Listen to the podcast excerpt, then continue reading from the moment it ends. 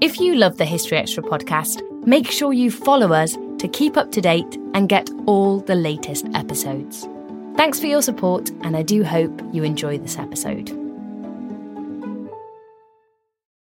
It's hard not to add a side of hot, crispy hash browns to your favorite McDonald's breakfast. It's even harder not to eat said hash browns before you get home. Ba-da-ba-ba-ba. When you need mealtime inspiration, it's worth shopping Kroger, where you'll find over 30,000 mouthwatering choices that excite your inner foodie. And no matter what tasty choice you make, you'll enjoy our everyday low prices, plus extra ways to save, like digital coupons worth over $600 each week. You can also save up to $1 off per gallon at the pump with fuel points. More savings and more inspiring flavors make shopping Kroger worth it every time. Kroger, fresh for everyone. Fuel restrictions apply.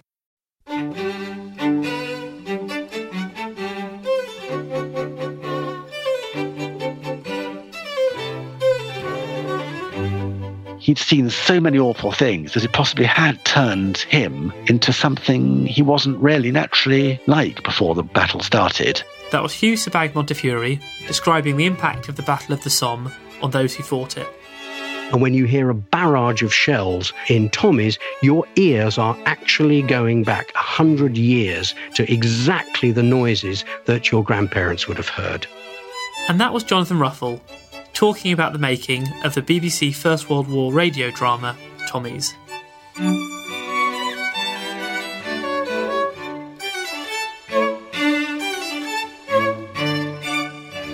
You're listening to the History Extra podcast from BBC History magazine.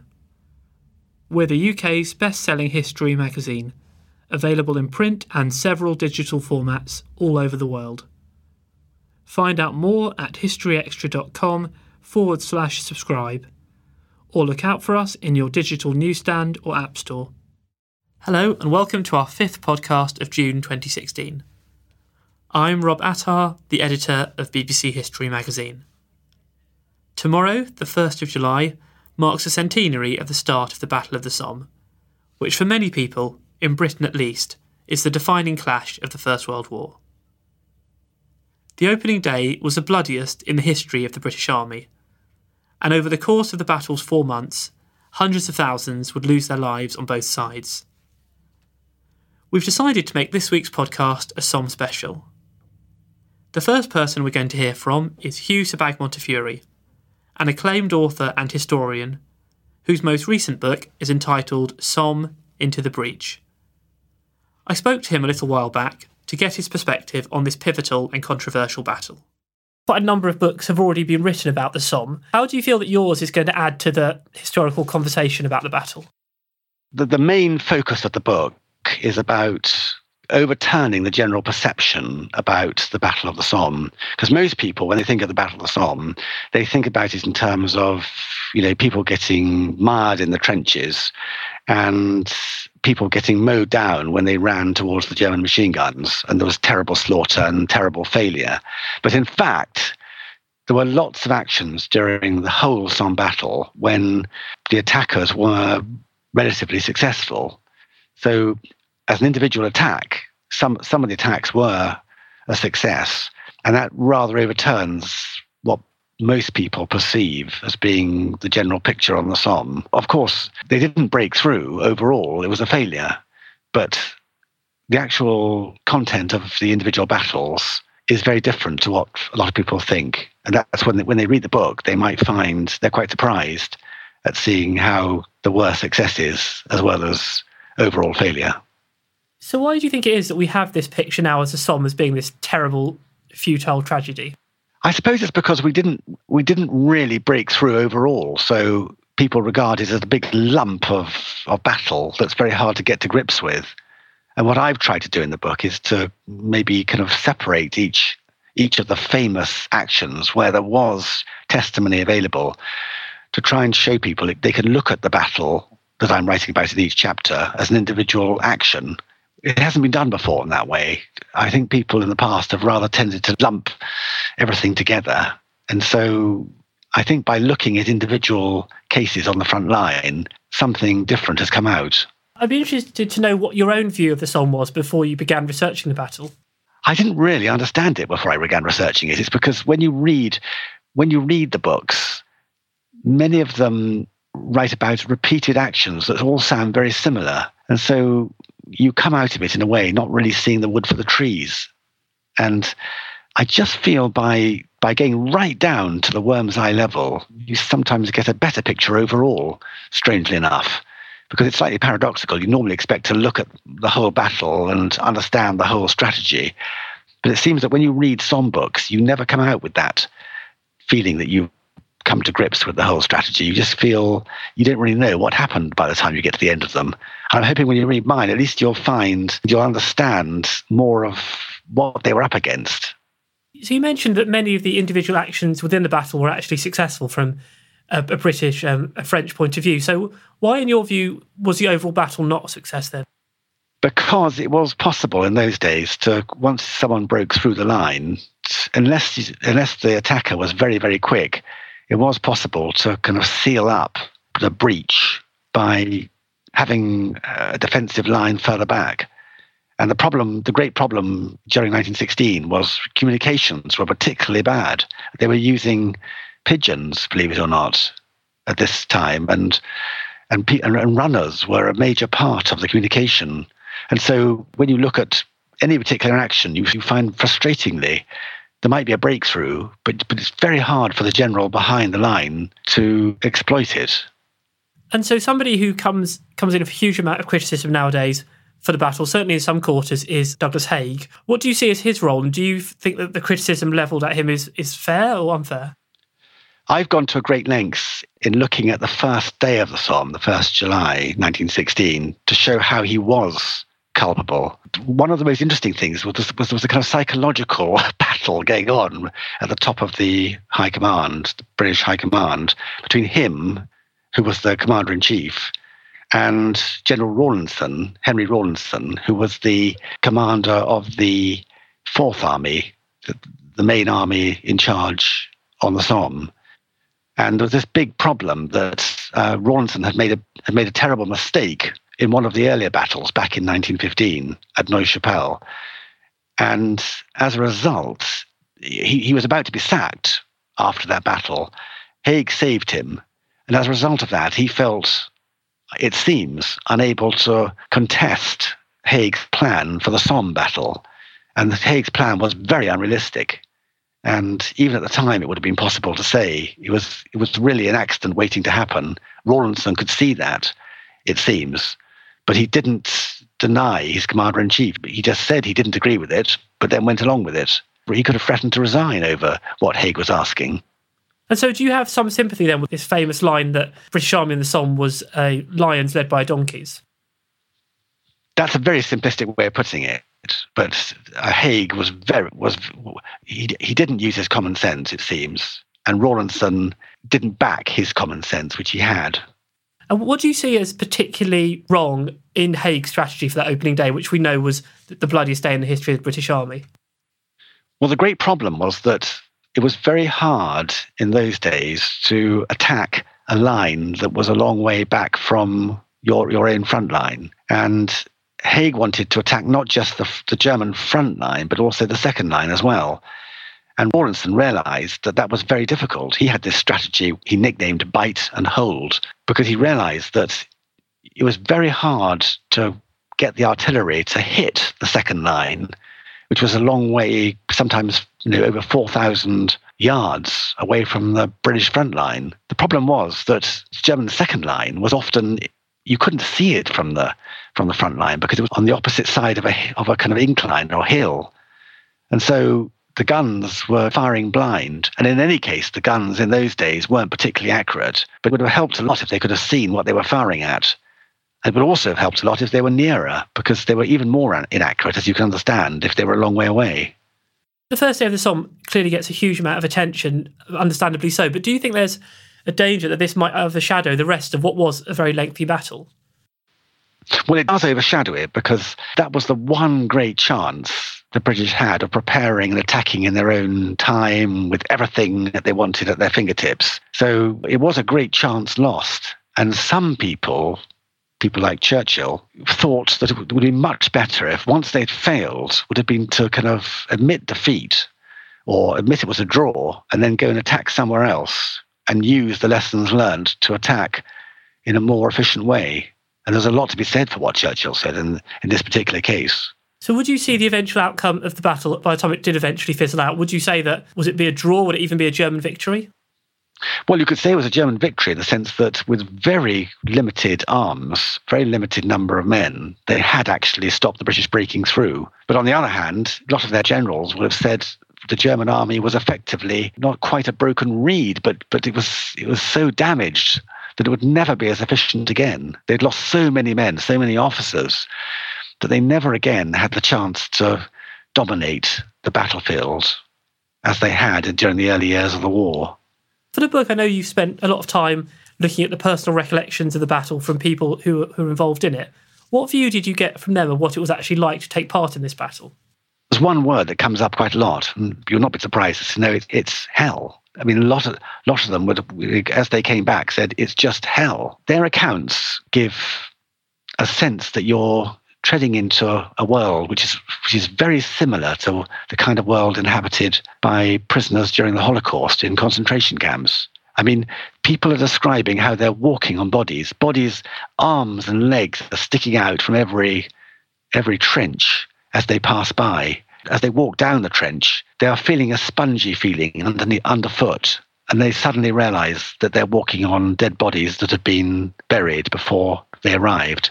It's a horrific, kind of Dante-esque, hellish scene, which one gets over and over again. It's, it's, it's quite amazing how people manage to survive in these terrible conditions. Did the soldiers themselves, did they see at the time that this was worse than other actions they'd been involved in? A lot of them would say this is the worst thing we've ever been involved in. One interesting thing I noticed was was the fact that people were affected psychologically very badly. And this, this applied not just to the people at the bottom people who were walking over the corpses, but also the generals themselves or, or the colonels who were involved. I mean, there's one colonel who was involved in one of the famous actions on the first day at a place called Thiepval, a man called Colonel Crozier. And he has this situation where he starts off as a normal officer and he gradually disintegrates. He, he, he becomes very, very fierce to his own men possibly as a result of what he's been seeing, people being blown up all around him.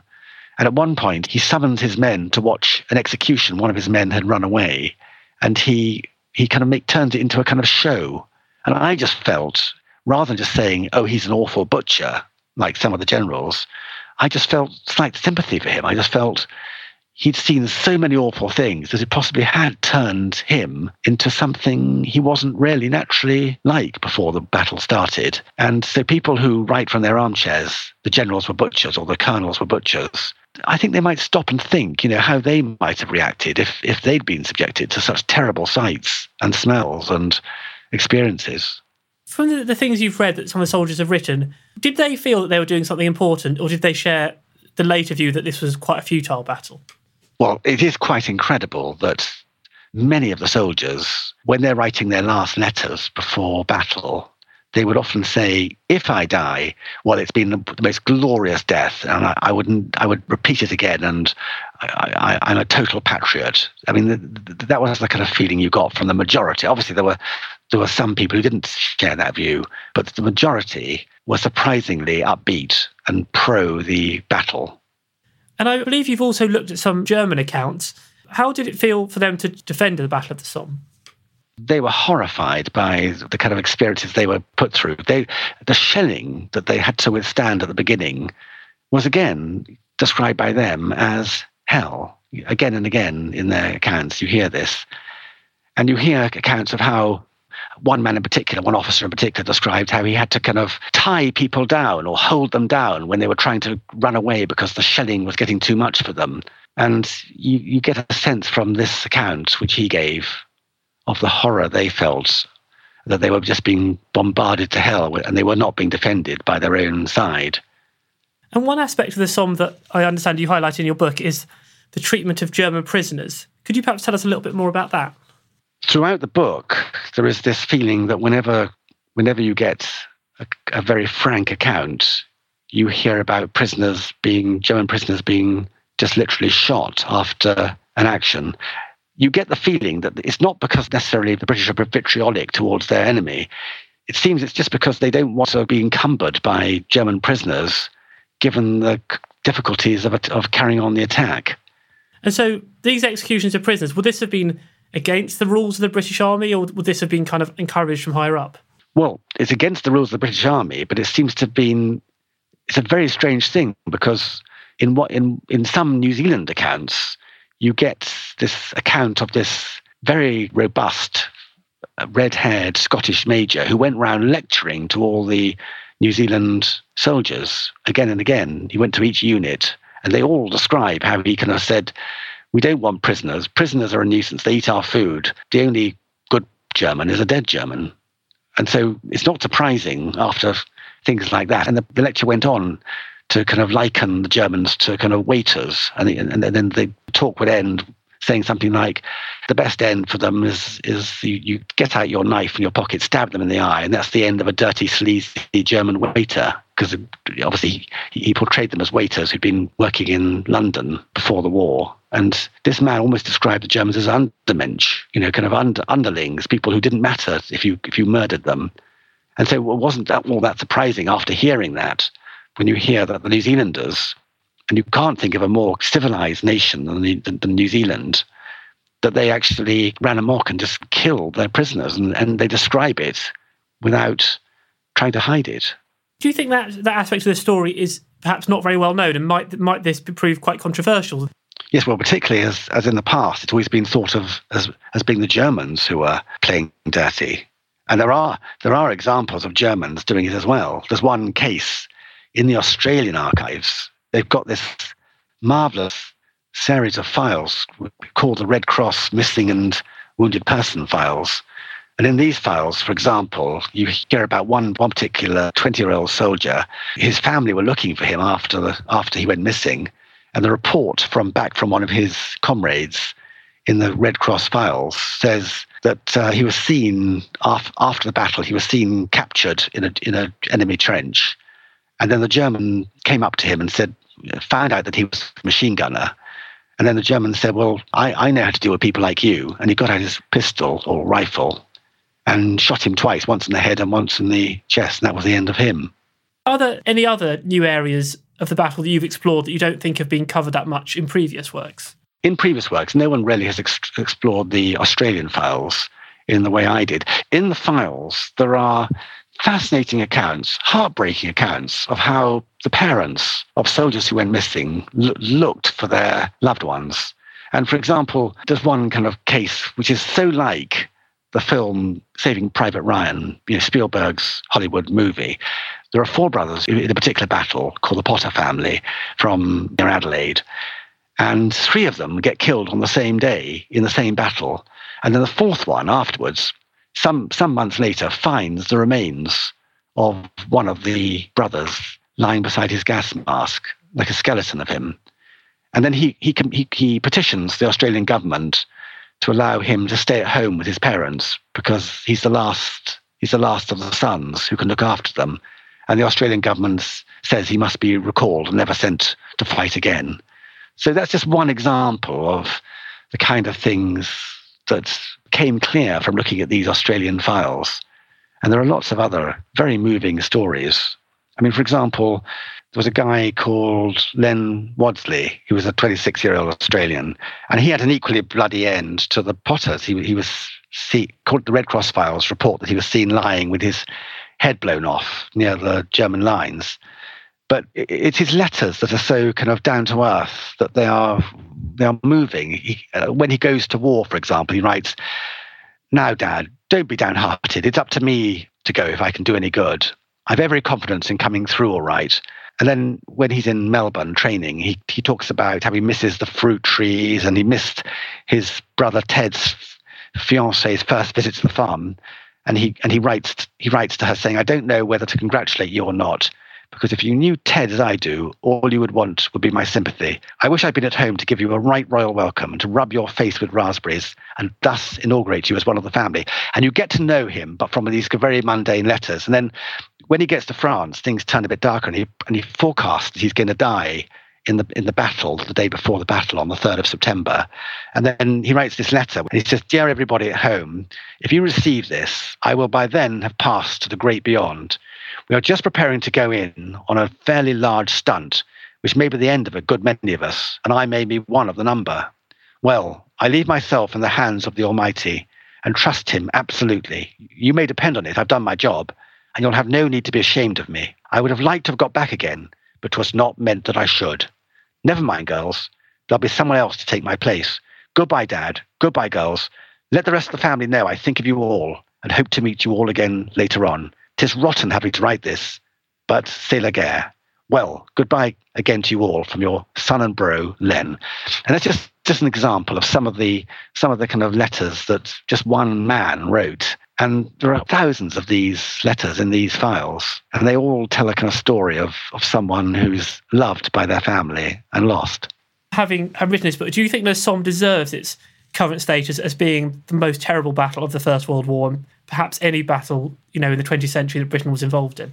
Fun enough, in the olden days, before the 1960s, before the lions and donkeys theories came in, Passchendaele was the battle everyone everyone talked about as being the worst. So it's it's a slight kind of matter of um, emphasis. I think Passchendaele was probably equally bad. The Somme now is the battle everyone talks about, everyone knows about, possibly because that's the that's the way it's taught at school. But uh, I think it was just one of many battles, and it, and it went on for a long time.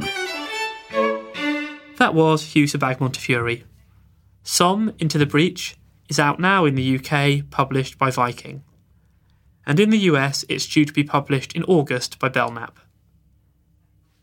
If you want to read more about the Battle of the Somme, then you might like to check out our July edition, which is a Somme special. Inside the magazine, we explore this battle from the British and German viewpoints, as well as telling the stories of ordinary soldiers who fought there. Also, in this month's edition, there are articles on the Anglo Saxon king Athelstan and the 17th century Monmouth Rebellion. Plus, we reveal the results of our 2016 History Hot 100. You can get hold of our July issue now in all good news agents in the UK and internationally in our many digital formats. Outside the UK, it may still be an earlier edition that's in the shops. And if you'd like to take out a subscription, we currently have a great deal available for new UK subscribers. You can get your first five issues for just £1 each. Visit buysubscriptions.com forward slash history magazine to find out more details and take advantage of this offer. You'll need to quote HTP 205. This episode is brought to you by Indeed. We're driven by the search for better, but when it comes to hiring, the best way to search for a candidate isn't to search at all. Don't search, match with Indeed. Use Indeed for scheduling, screening, and messaging so you can connect with candidates faster. And listeners of this show will get a $75 sponsored job credit to get your jobs more visibility at Indeed.com slash History Extra. Just go to Indeed.com slash History Extra right now and support our show by saying you heard about Indeed on this podcast. Terms and conditions apply. Need to hire? You need Indeed. And now it's time for the latest history news with our digital editor, Emma Mason. The Duke and Duchess of Cambridge will join several heads of state and 10,000 spectators in northern France to mark the 100th anniversary of the Battle of the Somme on Friday. A vigil service will take place at the Thiepval Memorial, the Commonwealth War Graves Commission memorial to the missing. The memorial bears the names of more than 72,000 men who died on the Somme and have no known grave.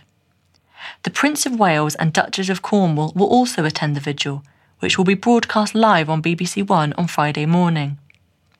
Commemorations will begin on Thursday evening at Westminster Abbey, where the Queen and the Duke of Edinburgh will lead the nation's remembrance at the grave of the unknown warrior. The four and a half month Battle of the Somme, which began on the 1st of July 1916, was one of the bloodiest clashes of the First World War. It claimed the lives of more than 127,000 British soldiers, with more than 57,000 British casualties on the first day alone. Of these 57,000 casualties, more than 19,000 died. In other news, the bedroom in which Charles Darwin died in 1882 has been recreated and is due to open to the public. English Heritage has drawn upon family letters, descriptions from the time, and research into mid Victorian interior design to closely match the original appearance of the room at Down House, Kent, in the late 1850s. Down House was home to Darwin and his family for 40 years, and it was there that he worked on his most famous books, including On the Origin of Species.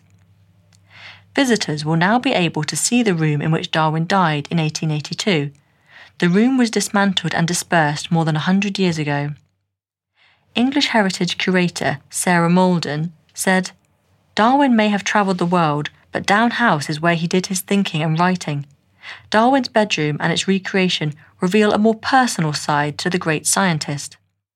We want people to flick through the novels that Emma read aloud to Charles. We want them to try on nightclothes in the closet next door, and we want them to look out of the bay window onto the extensive garden laboratory just as he once did. Meanwhile, a country estate owned by the family of former Prime Minister William Gladstone has gone on sale for more than £9 million. The 6,000 acre Fasque estate near Fettercairn in Aberdeenshire includes the recently renovated six bedroom Balbegno Castle, plus an additional 32 smaller houses, cottages, and outbuildings.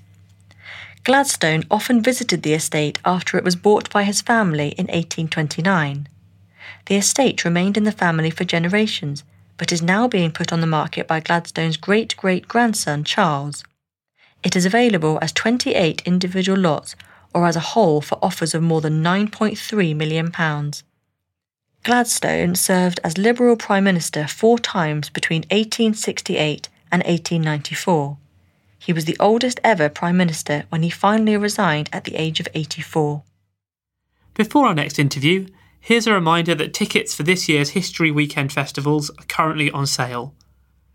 The events are taking place in Winchester from the 7th to 9th of October and in York from the 18th to 20th of November. The speakers include some of the biggest names in British popular history, including Michael Wood, Suzannah Lipscomb, Antony Beevor, Simon Sebag Montefiore, and Janina Ramirez. You can find out more details and purchase tickets now at historyweekend.com. Now, throughout the First World War centenary, BBC Radio 4 are running a drama series called Tommies, which follows the events of the war in real time a century on. Today, the 30th of June, the latest episode is released, telling the story of the eve of the Battle of the Somme. It seemed like a good time to find out more about the making of this meticulously researched series. And so I caught up with its creator, the writer and producer Jonathan Ruffle. I began by asking him to explain the original inspiration for Tommies. Well, the original inspiration for a lot of people in uh, Britain is the idea that grandparents actually fought in the First World War. And I'd had no idea um, about life in the trenches whatsoever, except for one thing, and that is on a day off, my great uncle had gone up the line to see my grandfather before an attack. And that, for me at least, the idea that people on days off went up and down the British front line to find people and knew where they were, demolished that idea of a harmonica playing corporal and a officer who was straight out of public school with bum fluff, standing for four and a half years, waist deep in a trench full of water, going absolutely nowhere. It suddenly made the the whole trench system into a community of real, living, breathing people. And simultaneously, this whole idea coalesced at the point when we just pulled out of Iraq. And I realized that we'd been in Iraq for longer than the Second World War. And I thought to myself, that's remarkable. Because I've lived through this conflict, I have a totally different perception of it. What if we did the First World War in real time? In other words, somebody looks at that radio on the windowsill in the kitchen two years down the, down the line of programs and thinks, hang on a minute, I remember these guys. They were geographically near here two years ago, and we hadn't had the baby. We hadn't had bought the new car. We were in the old house. You know, in other words, because time passes in our lives, if we could put that changing of time, that passage of time back into what sits there, the First World War, as a sort of sepia still photograph or jerky black and white photograph, if we could change that, if we could put time back into that, what different stories would that tell us about the First World War? And so, how did you go about doing the research for this series, and what kind of challenges did you face in that? I'm the kind of man who worries if there's a hyphen in anal retentive. I take my historical research extremely seriously. And an asset I knew was out there and I so wanted to make use of were the war diaries and memoirs of the men who fought in the front line. And I was very keen that we took the battle down to where my grandfather and my great uncle had fought, in other words, in those frontline trenches. So I was very interested in going to the National Archives and actually looking at the day to day grind and the day to day operational travails of ordinary soldiers. I'm sure you know of the idea of the police procedural which is a kind of drama where where they have problems with over. I mean, the Bill's a perfect example, or the Wires a perfect example. You know, they have problems with management. They have problems with the kit that keeps falling apart. They can't get overtime. Blah blah blah. It's the daily grind. And I wanted to try and make a war procedural, a drama that's actually about the daily living of a war, not, you know, come on, boys, let's storm the guns of Navarone. You know, wonderful film though that is. That is that is not about anybody's realistic experience of a war on a day-to-day basis. Following on from that, how important do you feel that historical accuracy is to the series, and do you ever compromise it for dramatic reasons? What we do um, in a way uh, is is have a completely comprehensive factual basis for any given day. You look at the 30th of June 2016, which of course is the anniversary date of the 30th of June 1916, the day before the first day of the Battle of the Somme. Every single event that we refer to on that day actually happened. It happened in the places we said it happened, and it happens um, to the units that we say it happens to. Every single detail is absolutely accurate. Now, if you recall that song um, by the Jungle Brothers, where they talk about walking through the rain, but you don't get wet.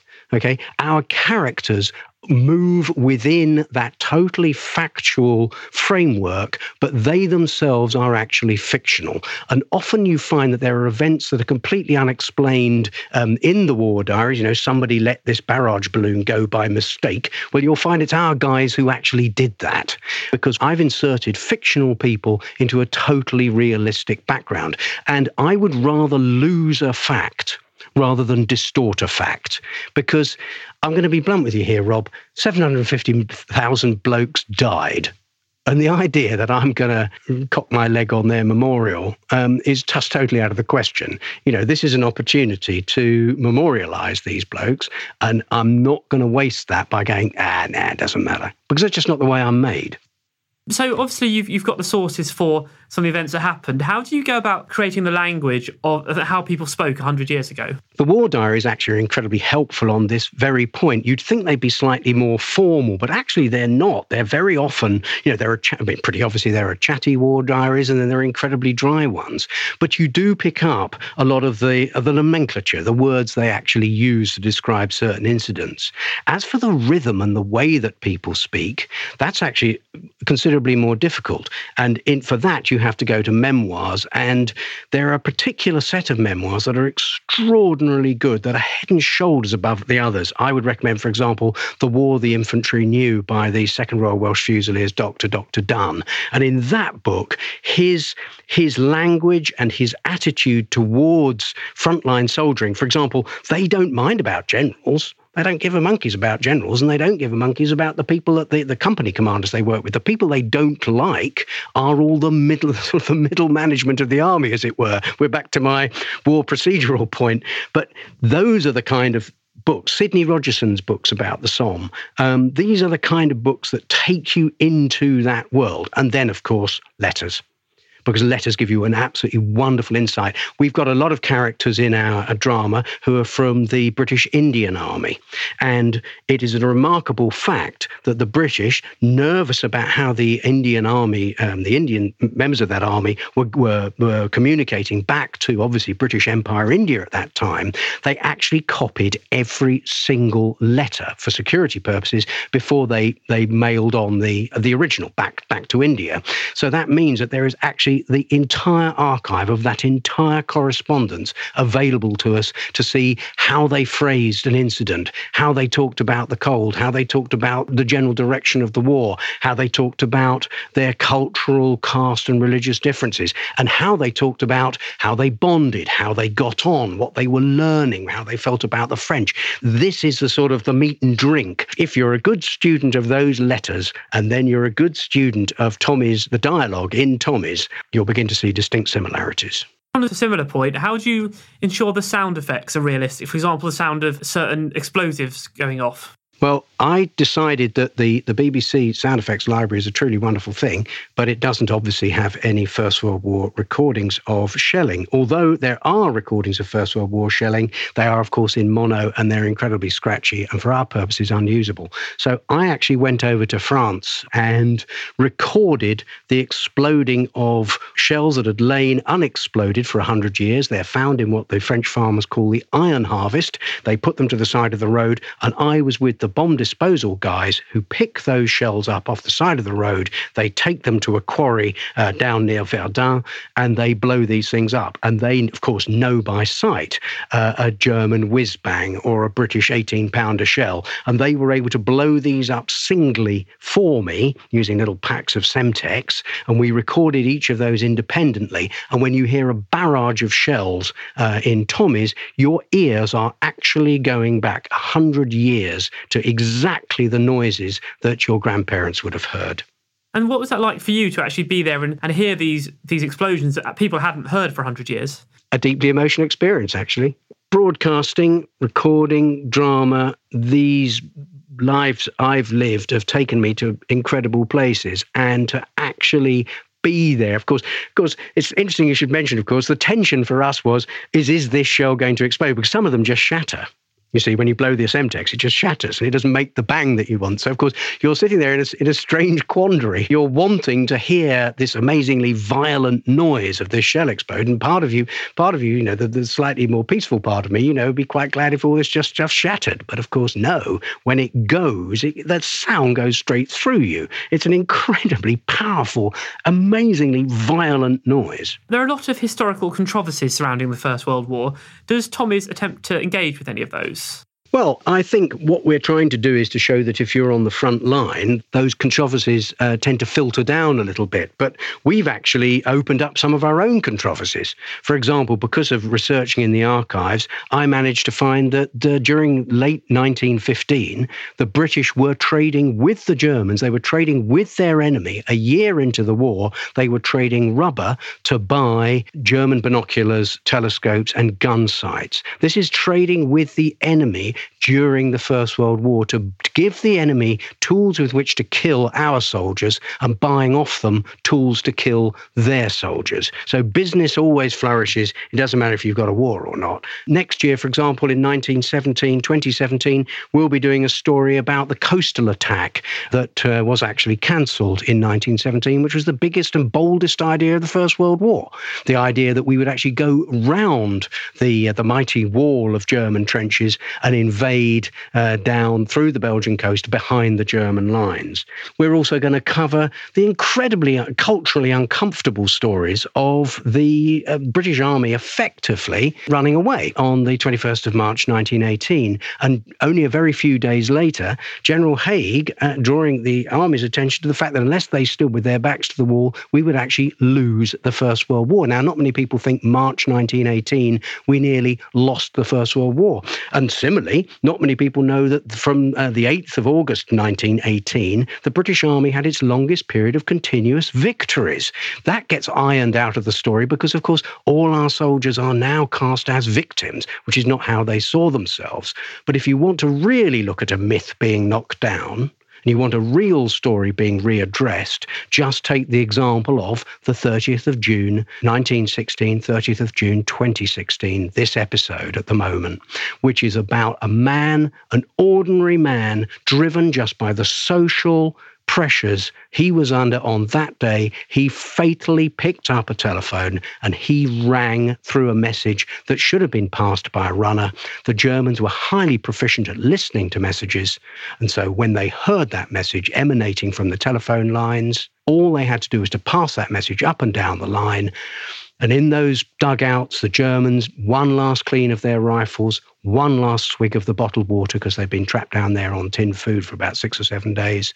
That's all the warning they needed. They literally stood at the bottom of the steps ready to rush up. And I think we all know what happens at 7.30 on the morning of the 1st of July 1916, the first day of the Battle of the Somme, as our lads got out of the trenches and went forward. What did they meet? They met these German machine gunners tipped off by this phone call, ready to scythe them down as they came across the front the story of this phone call, is that known before, or is this something that's come fresh from your research? Well, there's two answers to that question. The first is it is known. In fact, you could argue it's known in the most obvious place of all. It's it's in one of the official histories of the British Army. But it's also a well-known fact that if you want to hide anything, hide it in the official history because no one's actually probably going to read it. But yes, it's clearly in there, and you think to yourself, right? Well, this story, which then does get reported in, you know, the the Martin Middlebrook books, the Lyn Macdonald books. It, however, is not part of the the popular story of the first day of the Battle of the Somme. I'm not saying anybody's ever tried to hide it, but I would say no one's ever tried to promote it. But what I found uncomfortable, and you referred earlier to being uh, quite keen on my research, I was a little bit worried that everybody was just quoting that official history. So what I did was I thought, right, my normal standard for a historical fact is two contemporary sources and two official sources. Okay, I've got one official source written 20 years after the event but an army officer turned historian. What I now need to do is I need to see if I can find evidence for this actually at the time of the incident. And my digging was what, of course, I wanted to do was find the name of the guy who did it. And if I was going to go around even selecting any unit and saying it was these guys who did that, I wanted to hone it down. I wanted to get it as close as possible to a specific geographical area that meant that the German listening sets would have actually heard, could only have heard somebody from that brigade or that division. And briefly, and in, but into some detail here, when the 179th Tunnelling Company went forward on the 4th of July, they found, because they were tunnelers, they went into the German tunnel system and they discovered a listening room. And I quote, they found copies of British signal messages recorded by the Germans. And on the 5th of July, Charteris, who was Haig's chief intelligence officer, and Macdonogh, who was head of GHQ intelligence, they exchanged letters in which one of them said, among other things in the loot was a secret box and showed beyond all doubt the Germans are making use of their apparatus for overhearing our telephone messages and are getting news of practically all our intentions. I thought to myself, right, that's two sources which are actually in the location on the day, really close to the event, who do prove that there were listening sets there. And then the thing that aced this for me, published in 1939, were the memoirs of Freiherr von General Freiherr von Soden, who was the commanding officer of the 26th Reserve Division, obviously the German officer in the opposite trench and he said the Moritz station near Contalmaison made up for the deficiency of our intelligence when it intercepted an order from 34th Division, which made it quite clear the offensive was about to begin.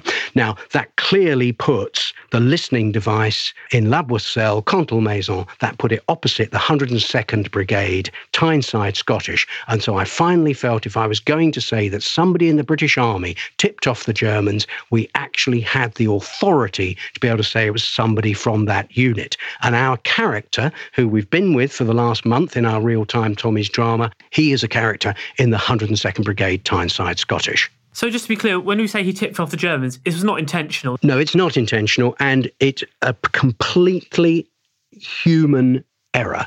If there is something to which um, Tommy's is always deeply sympathetic, it's about uh, individuals and the blunders that we make. You and I have pressed send on the wrong email.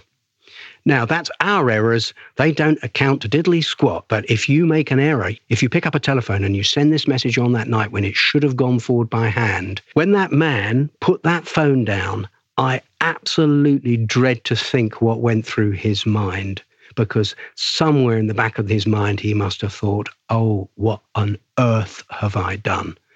Now, because we're a drama, we know who that guy is because we've got a we've got a fictional character who is that guy. He is Second Lieutenant Joseph Gascoigne of the Tyneside Scottish. Now he's going to survive that attack. And when we rejoin him in late 1916, early 1917 episodes, we're going to rejoin a man who knows that just through a fleeting error, a fit of pique, a little flash of anger, a man who has made a mistake that very possibly killed thousands of his colleagues. More generally, how have you framed the episode around the Somme? What kind of tone and mood have you given it? That's an extraordinarily good question. It actually strikes at the heart of really what Tommy's is about. We are not a strategic drama about um, General Haig with a vast arrow on a map. We are about what actually happens if you're a man standing on a road, a new built road in the Somme with stone brought over from Cornwall, standing perhaps next door to a light railway which they've actually built to supply ammunition and, and stores up to the front line. You're perhaps a soldier standing behind a Hessian screen to conceal cavalry going forward. Perhaps you're one of the men in one of the world's longest toilet queues because they literally had to build toilet after toilet so that the men waiting to go over, over 100,000 men waiting to go over, could actually go to the loo. You know, you're looking at an absolutely worked out mm, logistical staff operation of absolutely massive proportions. And if you'd been on the ground on that day and there was a seven day bombardment, you must have stood there and you must have thought, well, I wouldn't want to be under that lot. And just look at the resources that have been put behind me on the front line. Now, there's lots of people who'll go, well, large proportion of the shells were duds. Maybe that too much information had gone over to the Germans. Um, you know, all these bigger thoughts. But if you were on the ground, and that is where Tommy's is, your conviction that this was going to work must have been extraordinarily high. Through researching this battle, have you come to any kind of view about the futility or not of the Somme, which is one of the big historical debates? No, I think I think it's a great historical debate, and I hope it carries on. But my own personal take on this was always to see, for a small group of men, how you have to, in a way, uh, imagine a, a vast inverted pyramid, and our guys are right at the bottom of that pyramid, and on top of them is all the the bigger issues of the Somme. What I wanted to look at here was a group of men who are part of the task of going forward to attack a deeply entrenched position. They couldn't go round it, they couldn't go over it, they had to go straight forward and go into it. And my personal take on this is possibly similar to a lot of revisionist historians in that if you look at the actual problem they were trying to tackle, the time scale they had to do it in, and the pressures that were put on them to achieve it in ground they personally wouldn't have have chosen, part of you has to be extremely admiring of the execution of the operation. I think I think throughout history we've known that the the individual courage and resilience of the individual soldier was never in doubt. But I think we have to these days look at if you're tasked to do A, you cannot suddenly do Z. You very probably have to do B because that's actually the, the, the opportunity that's left open to you, incredibly limited. And the example I'd use for this is incredibly simple. You know, deep down, everybody would have waited till 1924 to attack if they, you know, if they wanted to be utterly prepared. I mean, you look at the Second World War, famously, Montgomery delays the Battle of El Alamein because, of course, he'd fought in the First World War and he'd seen um, half cooked operations all the time in the First World War. In the Second World War, he was absolutely determined that that key victory was going to be a victory. So he waited until he had the sledgehammer force to be able to achieve it. Still an incredibly close run thing because all battles are. But you cannot, unfortunately, to win a battle, wait around until such time as you have overwhelming force. In Tommy's, how far are you going to take the story of the Somme? Well, I'm glad you asked me that because I actually have just come from doing research on the 141st day of the Battle of the Somme, which is the 18th of November. Um, as we've been discussing, Tommy's is a real time drama. We'll be on the air. We're coming back for the late uh, 1916 slash 2016 series. We're going to be back for the 18th of November, which is the official last day of the Battle of the Somme. Some of our characters will, I can't tell you which ones, will survive the first day of the Battle of the Somme and will have fought for 141 days. I don't know about you, but I've always thought thought the Battle of the Somme is just one day, but it isn't. It's 141 days. And I think that one of the genius things about Tommy's is we're there for the first day and we're also there for the last day. Just ask yourself these questions. It's the last day of the Battle of the Somme. What sort of orders do you give? What are you trying to achieve? It's way past bonfire night. You know, it's nearly Christmas. Perhaps, you know, I mean, they had to attack in the dark at 10 past six in the morning on the 18th of November. How many more lives are we going to spend now and why 141 days after that first attack? Because a lot of the jumping off points for that attack were mere yards from the jumping off points for that first attack 141 days previously. Okay, Jonathan, I think I've been through the questions I had to ask you. Is there anything else you wanted to talk about that we didn't touch on at all? Um,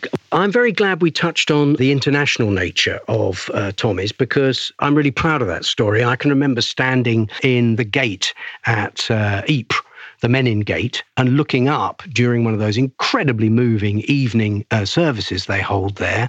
And there's the trumpeter blowing the last post, and, and it's incredibly moving. And looking up and seeing the names of the sepoys of the British Indian Army. And I'm really pleased we've told, told their story. We're also going to tell the story of the African soldiers uh, because we're going to Africa. We're going to tell the story, the British West Indian Army story, the Fijians, the Chinese, the you know the other people who came and helped us uh, on the on the Western Front. We're also going to tell the story of how the war went in Greece, Africa, Iraq, because of course we fought in Iraq throughout the First World War. It was called Mesopotamia then.